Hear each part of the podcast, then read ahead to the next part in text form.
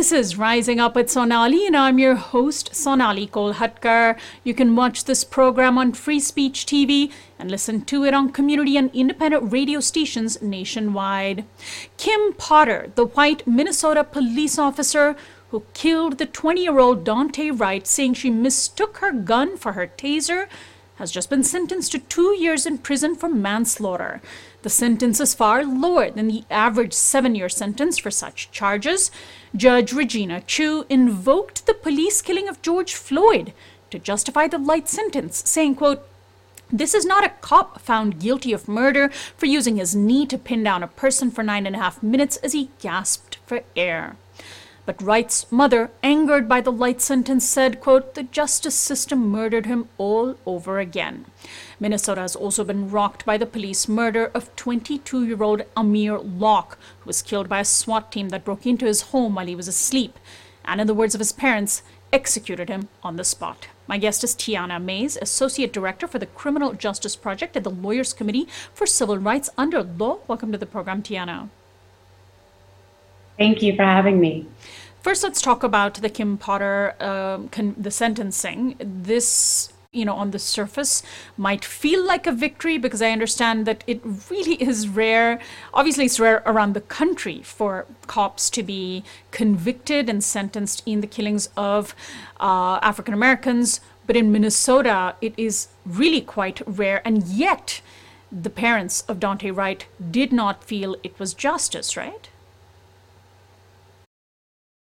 Yes, you know, I think it's difficult um, for people to understand, but a life was lost. And it's really hard when we're talking about um, what justice feels like and how the Black community is seen um, when it comes to law enforcement and when it comes with engaging in the criminal legal system.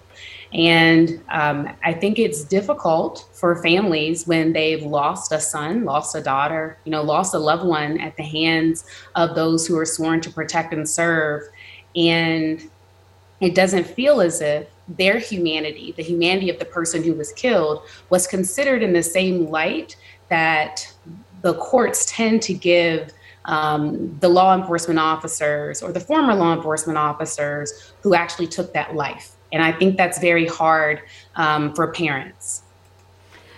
What do you make of this notion that because Kim Potter made, you know, supposedly made a mistake, she pulled out her gun when she thought she was pulling out her taser, that she showed remorse, you know, she cried during the trial, that that was what the judge factored into the length of her sentence. Um, you know, there are many who fight for justice for the victims of police brutality, who also fight for abolition of the incarceration um, and, and, the, and the carceral system, but of course want the same standards applied to everybody. So it's, of course, tough to root for tougher sentences. But at the same time, do you feel that Kim Potter's humanity was seen but not Daunte Wright's?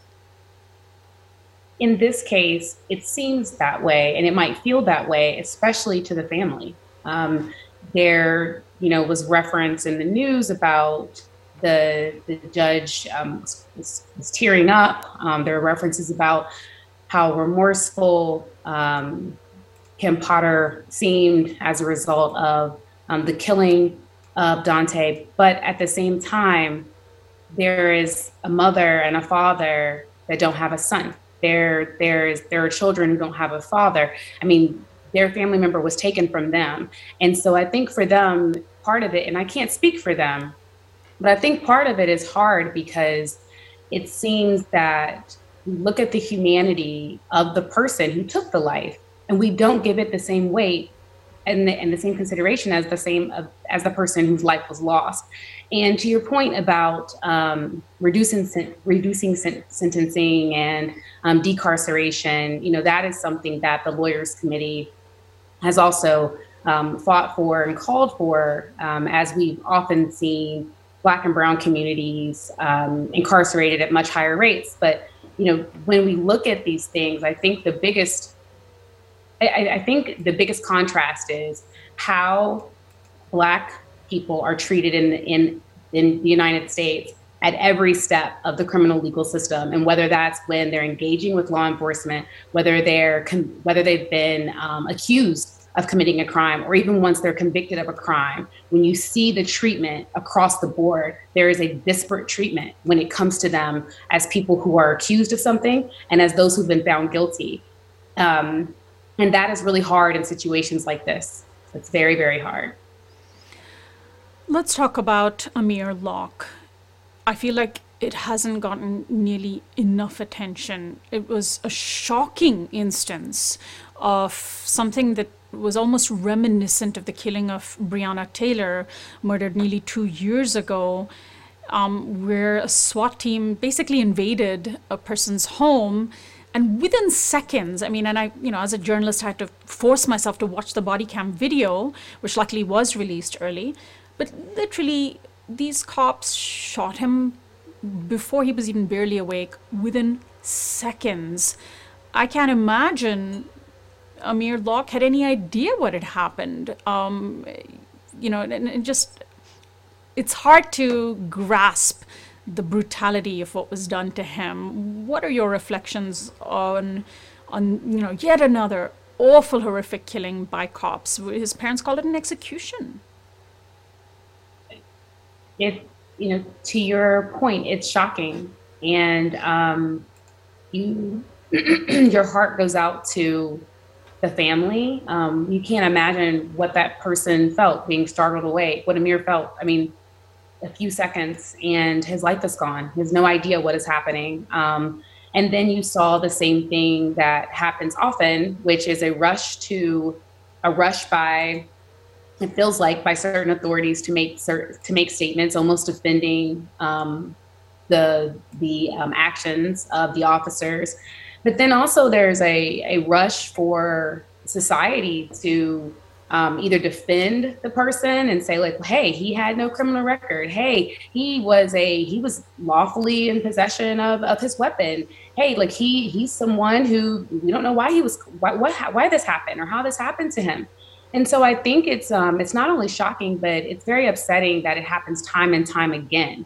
And um, you see a rush to I'm not sure if it's to do damage control, but also at the same time, there becomes this uh, this discussion about well, like, did the person have a criminal record, or, or or you know, or what was going on with the person? And I understand that that's something that maybe investigators might want to take into consideration. But when someone who's just lost their life in such a vicious way, um, in such in such a shocking manner, especially after a few years after what happened with Breonna Taylor, we would think that um, when it comes to no knock warrants and when it comes to um, that practice, that you know, as a nation, we moved away from them, especially in most circumstances, if not all, but also um, that we'd be here again and in another situation where someone within seconds loses their life and from you know, there's more information to come out. The investigation isn't done, but from the preliminary discussions and and what happened,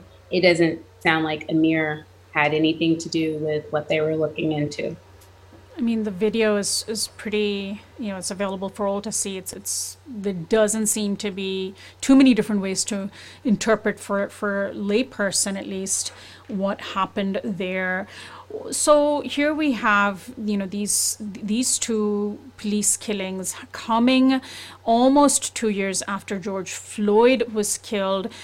Minnesota Minneapolis in particular became this center of American politics and, and uh, uprisings and activism. Just uh, about a year and a half ago, the summer 2020 protests drew so much attention, drew a lot of support from ordinary Americans to see, if not a complete uh, rewriting of how police are treated, to at least uh, some sort of reform. And do you feel that that that there is change happening? Do you feel that there was progress made as a result of those protests? I mean, you know, I suppose if you're a glass half full type of person, you might see Kim Potter's two year sentence as progress for the killing of Daunte Wright. Correct. I mean, you, you might see it as progress. I think, you know, so yes, there was progress made in some places. Um, I know that uh, in the Breonna Taylor case, her family worked to um, to work with the city to have a settlement that um, would bring about change and bring change. And just to clarify for our audience, that that was in Louisville, Kentucky. So, but yes, go ahead. Yes, in Louisville, Kentucky, that settlement um, was to bring about change and to hopefully make sure that it doesn't happen to someone again. Um, we saw at the national level, we saw the the Justice and Policing Act, the, the George Floyd Justice and Policing Act, which unfortunately did not pass, but it actually had a lot of support. And um, this wasn't just something I think that was important. The movement that happened after the murder of George Floyd was not something that only, um, I think, inspired or pushed Americans to think differently. I think it actually was something that took hold in the world. Um, and I think that that was the momentum that places needed to make a change. And, you know, I can speak on a few places. For example, in Maryland, Maryland passed um, comprehensive legislative police reform right after that, the, the year after that. And so um, it has led to the passing of local laws, which is very important because policing happens. Most of this happens at a very local level, but when it comes to a national level and the national conversation we're having around it, we still have a lot of work to do, and there's a lot of um, there's just a lot of work to be done uh, because the the conversation isn't um, the, conversation hasn't moved enough towards progress uh, in passing something like the George Floyd Justice and Policing Act to make sure that not just certain Americans feel safe, but that all Americans feel safe and that all Americans can be treated fairly and justly anytime that they're engaging with our criminal legal system. Let's also talk about the fact that um, at the same time as, or just within days of Kim Potter's sentencing, we saw in the federal hate crimes um, case around the killing, vigilante killing of Ahmaud Arbery in Georgia, we saw a, a, conviction on all counts. Again, something that's somewhat rare, although this was not a police killing. One might see it as a sort of law enforcement adjacent killing. These three white men who had um, some background, I, I, believe, in uh, law enforcement, who gunned down Ahmaud Arbery in a manner reminiscent of how Trayvon Martin was killed in Florida years ago. And this guilty on all counts um, outcome of the federal hate crimes uh, does that, for you as a lawyer, feel like there's some necessary acknowledgement of of what it was that motivated the killing of Arbery? We we don't often enough see cases, let alone convictions, under hate crime statutes, right? It, it does feel like there was some acknowledgement, but I think the biggest thing is that that is a, a common theme, that a thread that runs through each of the cases that we've talked about, from talking about Amir to talking about what happened with Ahmaud all the way through, is that there's a level of accountability that the black that black the black community wants to see and that in this case you get you were able to see it yes at the state level but also within a few days of the Kim Potter decision, you were able to see it again at the federal level when it came to these federal hate crimes. And that's important because what we've seen in the past has been very little accountability. And even though we're not where we need to be with holding people accountable accountable whether it's the vigilantes or whether it's people in law enforcement who commit these acts of crime we are moving forward. I do think, to go back to one of the earlier points you made, I do think, though, that holding up what happened to George Floyd and comparing that to what happens in other cases, that can be problematic for a lot of reasons because what you don't want is a situation where if it's not as egregious as what happened to George Floyd, we then don't consider it that we don't consider the behavior as as, as egregious but someone still lost their life. And and what's what really is important is that accountability piece. And that is what the black community really needs to see. And of course, when in particular black defendants are put on trial, even if they might show remorse or if their actions mistakenly led to the death particularly of white victims, we never see that humanity being shown or that mercy or that acknowledgement that it might be a mistake because ultimately the fact that a life was lost is held up.